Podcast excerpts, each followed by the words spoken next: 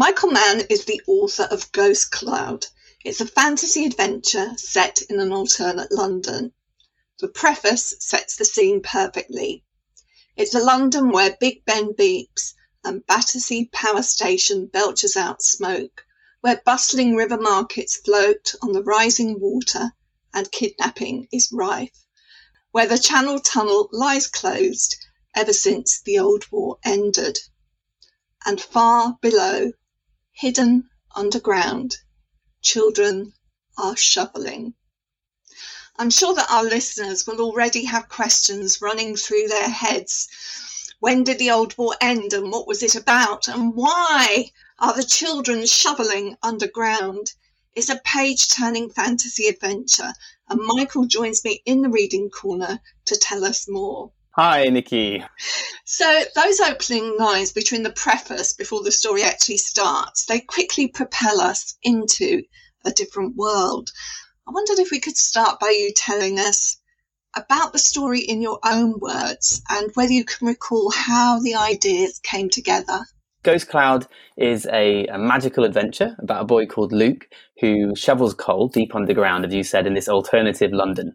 And he's desperate to get home to his family um, and who uh, he hasn't seen for a couple of years. And then uh, one day uh, he meets a, a, mysterious ghost girl um, who tells him that there is a way out of this power station. And, and this girl is called Alma, and she draws him on this whirlwind adventure uh, featuring ghosts, uh, the smog, the skies over London. And he realizes on this adventure that things in the power station aren't quite what they seem, and that he perhaps isn't quite who he thinks he is. Um, in, and in terms of inspirations for the for the story, you know there are lots. Some of them you notice uh, you're you're explicit about in your mind. So, yeah, big idea in the book is that when you see a shape in the clouds, uh, whether it's a horse or a skull or whatever, that that is possibly that shape is possibly looking back at you too, and is is possibly a ghost, uh, a ghost cloud. And Luke goes to this ghost cloud world and learns to do all the things these ghosts do. And that you know the inspiration for that is just a lifelong love of clouds and sky and you know and i think lots of kids love looking and spotting shapes in the clouds but there are other ones as well inspirations i didn't even realize until later so my granddad's a coal miner and his name is luke as well uh, so so you know that that was a kind of thread that I, I hadn't realized I'd named this character the same as my granddad. And so some of those I think had crept in. And I think then in terms of the stories, I love I love Wolves of Willoughby Chase, where you know the wolves have come in through the channel tunnel at the start and she has joan aiken has a similar premise. I love neil gaiman's neverwhere and any femme fatale like mrs coulter or the grand high witch. And so i think those kind of books have also been a real inspiration in the the tone and the the kind of shape of the, the story. I wanted to start with London. You've mentioned Neil Gaiman's Neverwhere there, but London has long been an inspiration for alternative alternative Londons, if you like, have long been an inspiration for uh, novelists. What do you think it is about London? Do you have an, a love affair with the city as well? Yeah, I do. I, I was born here and then I moved to Yorkshire, which I also love very much. Uh, but I think when you kind of have a childhood here you, and then move away, you sort of have memories of a place that perhaps are like larger than life. And then I came back here after uni and uh, and like rediscovered it. And I think what's special it's it's got so much history and so much new and old side by side. Everywhere you you you look, you find interesting stories. You know, and and and one of the places it's based in is Battersea Power Station, uh, the story, and you know that was a place that I rediscovered I discovered much later and and the more I read about it the more I found interesting facts about it that kind of inspired the story. Tell us what you found out. Oh yeah so for example uh, there used to be a apparently thousands of cats used to warm themselves against the pipes of Battersea Power Station in winter uh, you know on the, the, kind of hot water that would be pumped out uh, of the plant. And unfortunately like they were then exterminated by oh. by as others you know all these old stories terrible things happen. But you know in, so in my book i was like oh do you know what? I'd like these cats to live on. And and so i've, I've there's a there's a there's a whole chapter with lots of cats in it in, in the book. Uh, and similarly you know about the smog and the you know the the great smog of london uh, was in 1952 and lots of thousands of people died and how that led to the the Clean Air Act, and all those things that probably led to Battersea closing eventually in the 1980s.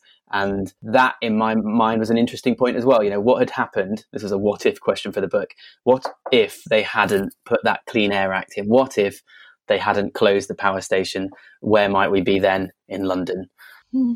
Just while you're talking about power stations and coal, I'm talking to you the week after COP26, and here in your dysfunctional world, oil has run out and there's a return to coal power, sending carbon emissions soaring into the atmosphere.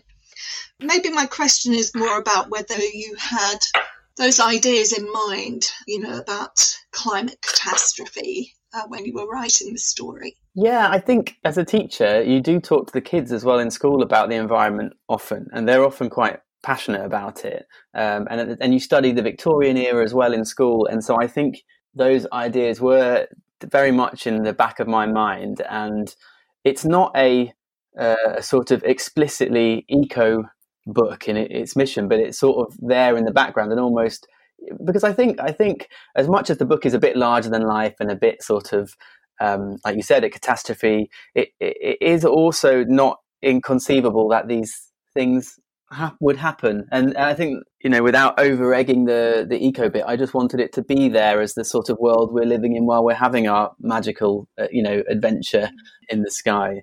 Um, and I think it, it, all feels very possible, doesn't? I mean, it all feels like it's very it's very current, and um, uh, it, yeah, it was just very much was in the back of my back of my mind, and I didn't want to ignore it. I suppose. Now we're dwelling on the dark parts of the story here, but I feel that we need to find out a little bit more about the characters. Now, your main character is Luke Smith Sharma, and as we can tell from his name, he has mixed heritage. I know you've spoken about why that's particularly important to you. Um, I'd like to hear a little bit about that, but also, apart from his name, how else is his background reflected in the story? It's a good question. So, yeah, he is half Indian, like me, um, and I you know, initially when I wrote it, uh, I knew I wanted him to be mixed, have mixed heritage like me.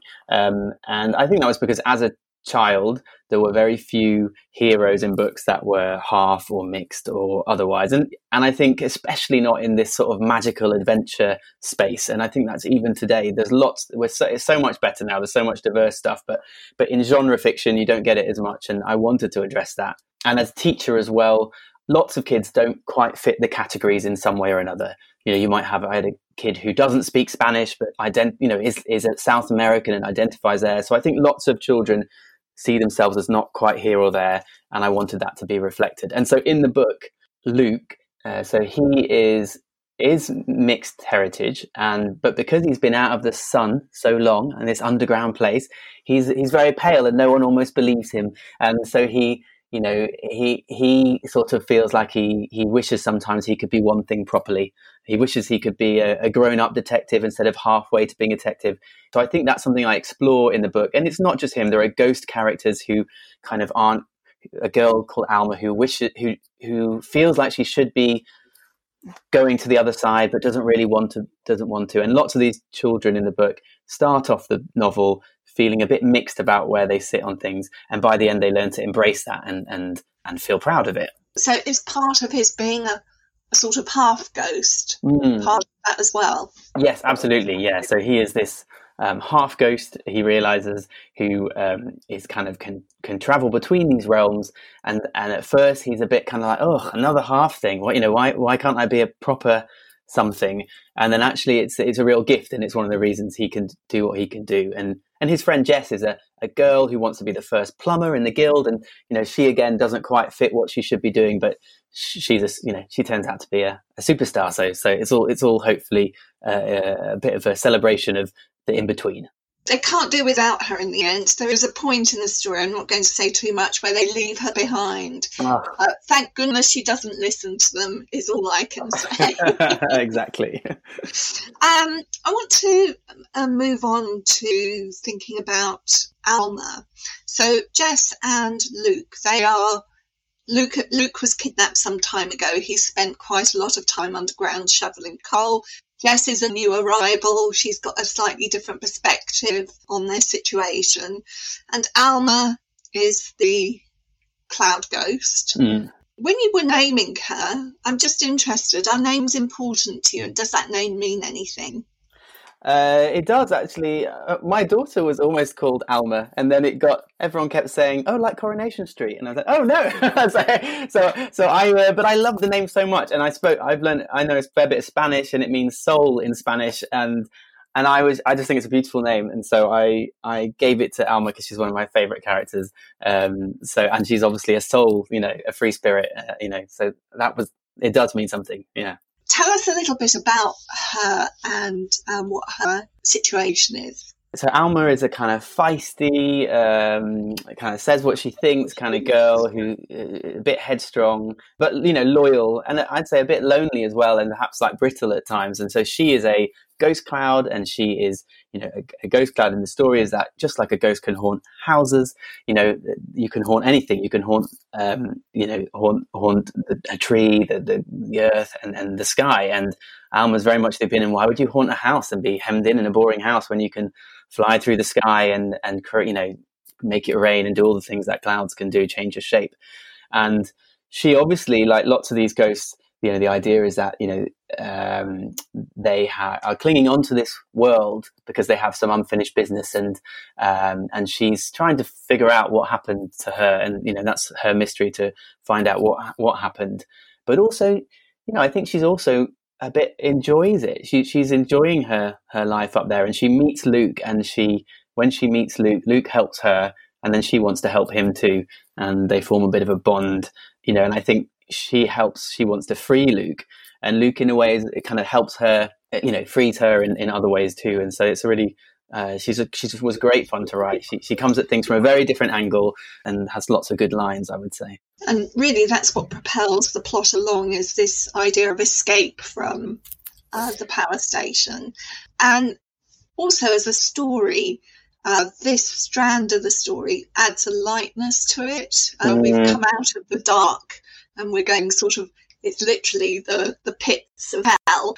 And then we're going up into the, the sky where it's all light. And from the sky, Luke is able to see some of the more attractive elements um, of London. There's a, a, passage quite early on where it describes the water markets of Waterloo Pier. It's just joyful, almost like water gypsies, as it were, you know. Mm. Uh, really nice uh, description. You're going to read a little bit for us about flying, aren't you? Yes. Yeah.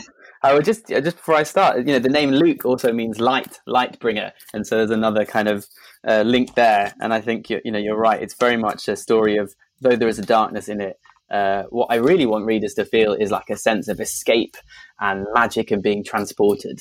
Um, and I think you know somewhere utterly different. And I think that's hopefully what you get once you've you know been pulled in the opening chapter. So we are on uh, chapter eight. It's called the Undersky. Uh, so the sort of lower level of the sky that means. And this is just after Luke, one chapter into Luke having been taken to the sky by Alma, the, the ghost cloud girl. So, falling through a cloud ravine was more pleasant than he'd expected. Logically, Luke knew he should worry. A fall from this height, even into water, would kill him on impact. But then, logically, you couldn't stand on clouds in the first place, so he ignored reason for once and enjoyed the glide. He stretched out and brushed his hands against the sides of the clouds as he fell. They felt like bubbles between his fingers. A floor of charcoal grey cloud fluff reared up towards him. He braced himself, but there was no impact. He merely sank softly into the grey. Then gradually, through the grey, faint lights appeared not the white light of stars, something yellower, sharper. They clustered, came into focus, and the cloud thinned out, and the glittering sprawl of London emerged. Alma grabbed his hand and pulled him to a stop next to her on a swan shaped cloud. She gestured down at the view. To die for, right? It's something else, said Luke. The chimneys belched smoke high into the air. The river slurped brown and grey. Ant-sized people marched past matchbox houses, and even the chugging riverboats looked small. But the city seemed endless, swallowing the land in all directions. To the north, it gleamed with wealth and grandeur, regal townhouses, well kept parks, and the rising green of Hampstead Heath.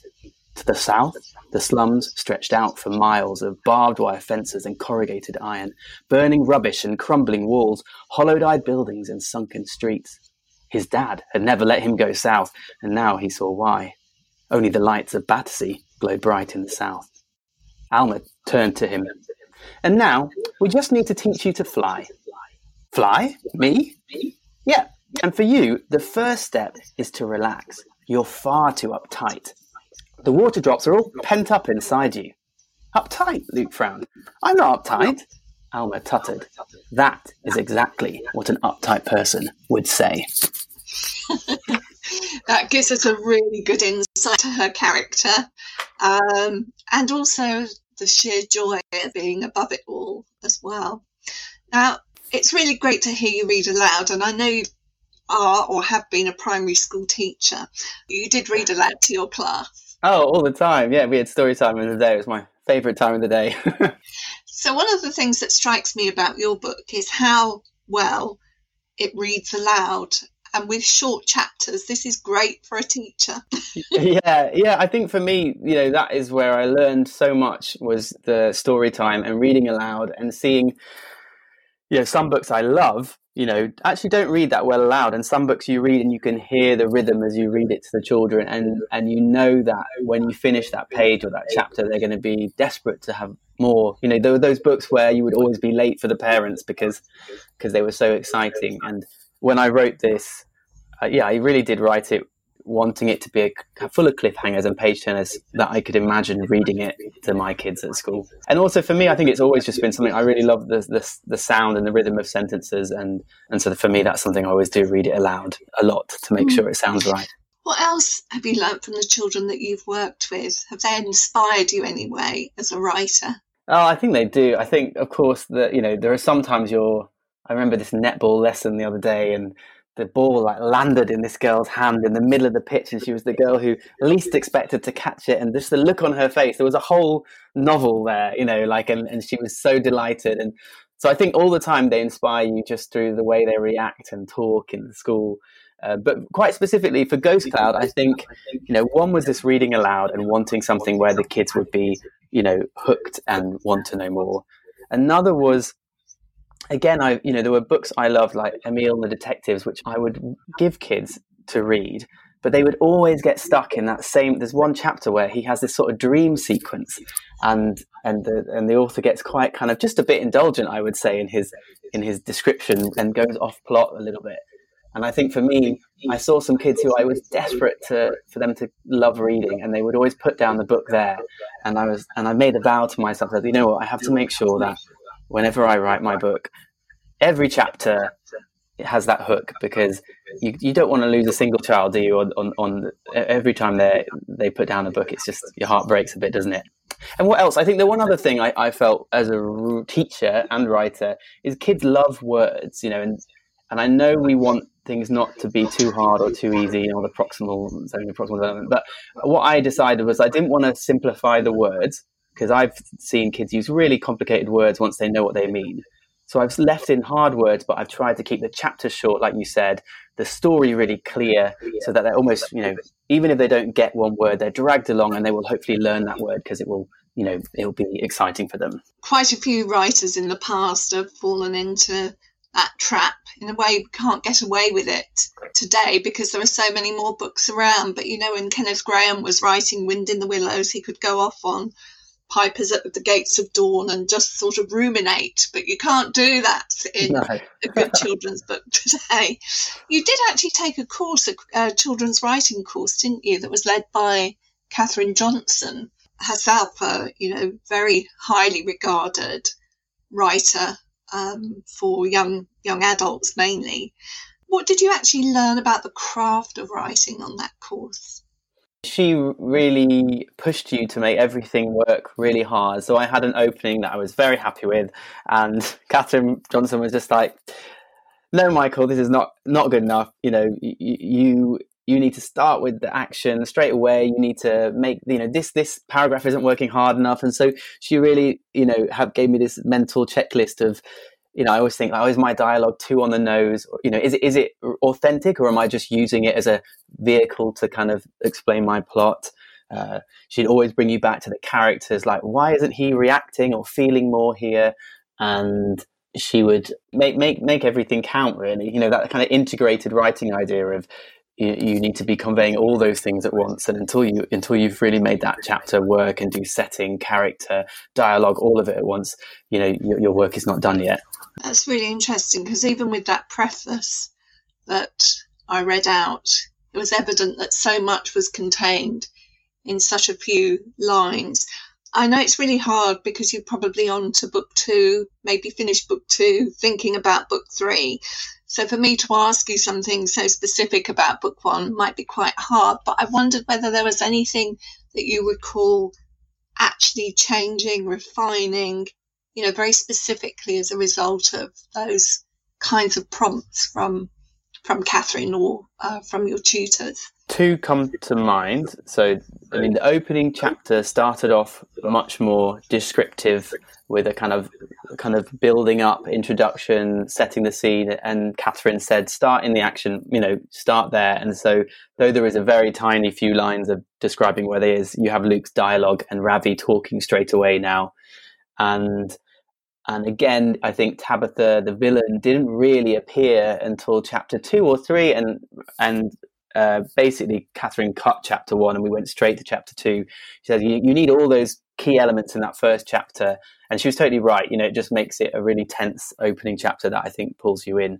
The other thing that Catherine really helped me with, and it was also the peers on the on the course, uh, was thinking about writing your heritage in. You know, I think I had uh, I am half Indian and I don't, you know, kind of look quite pale though, and have a relatively sort of not clearly Indian surname, you know. So she said to me, it's all very well having a half Indian character in your head, but unless you write that in, you know, the kids who need to see that won't notice it or people won't notice it. And so she said, again, you know, Michael, you, you can work harder to make this authentic and make this, you know, um, part of the story and it was really hard because you don't read many books about half Indian kids, and so you don't know how you do that in a way. And I felt like I was sort of being a bit egocentric, almost saying because it's you know why it's a magical adventure. Why is it relevant? Race wasn't meant wasn't in my plan, and she said.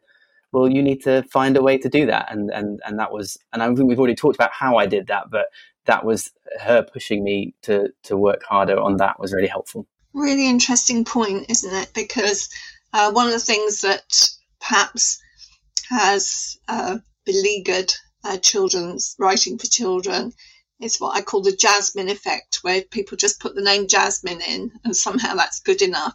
Yes. That's it. We've done that now. yes, yes. I was reading of that CLPE report and they were talking about that there and it was really, yeah, eye opening. I think it's really tricky, isn't it? And I almost, weirdly, you know, I feel like I should have known better. I could have, I almost did the same thing. I just want to pick up another one more thing that we haven't really talked about. You mentioned the villain Tabitha. I can't believe I haven't asked you about her because she's a pretty important part of this story. Yeah, Tabitha, she she and Alma are my favorite characters to write. Like Tabitha, you know, is horrible and uh, and and and is you know like I'm. I think I alluded to. I, I, love like the Grand High Witch in The Witches and Mrs. Coulter and all these kind of femme fatale type characters. And she is definitely in that ilk.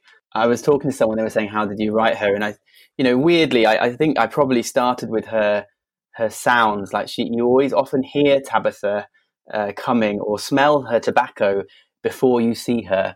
Uh, you know, you'll hear the click of her heels or the tap of her nails. And that was quite clear to me, this kind of atmosphere of this sort of dark power station and this her presence really before you see her. And I think that's quite exciting because, you know, Luke and her friends never know whether she's coming, you know, where is she right behind them? They don't know, but they know she's in the room. And she's also, uh, what I also wanted for her is to be, she is a bit kind of you know uh, larger than life in some ways. But i also wanted her to be clever and one step ahead because i i love it when heroes obviously outwit the villains but i love it even more when the villains are one step ahead of the heroes and you know your hero thinks they're going to fix it and then the villain outwits them. And obviously at the end you know we're going to have a happy ending and my that's that's important to me. But i think along the way the villain has to be not making silly mistakes. They have to be making really clever steps that make your hero's success in the end really worth it. And so I think Tabitha is like always one step ahead, and that's really fun. Now, you said in the end, but I'm guessing this isn't the end. It's just the end of this book. So, without telling us too much, have we got anything to look forward to from Luke, Alma, and Jess? Yes, um, uh, they are. I have just submitted my second draft of the second book to my editor, and uh, so yeah, it's um, they have another big adventure ahead of them. That will be the end of the series. It's just a two two book series. I'm trying to think what I can do. Uh, you know, let's just say one one of the characters maybe, you know, has some needs some help at the end of the book, and so there, there's a little uh, they go on more of a quest, I would say, in the second book to kind of um, help this character.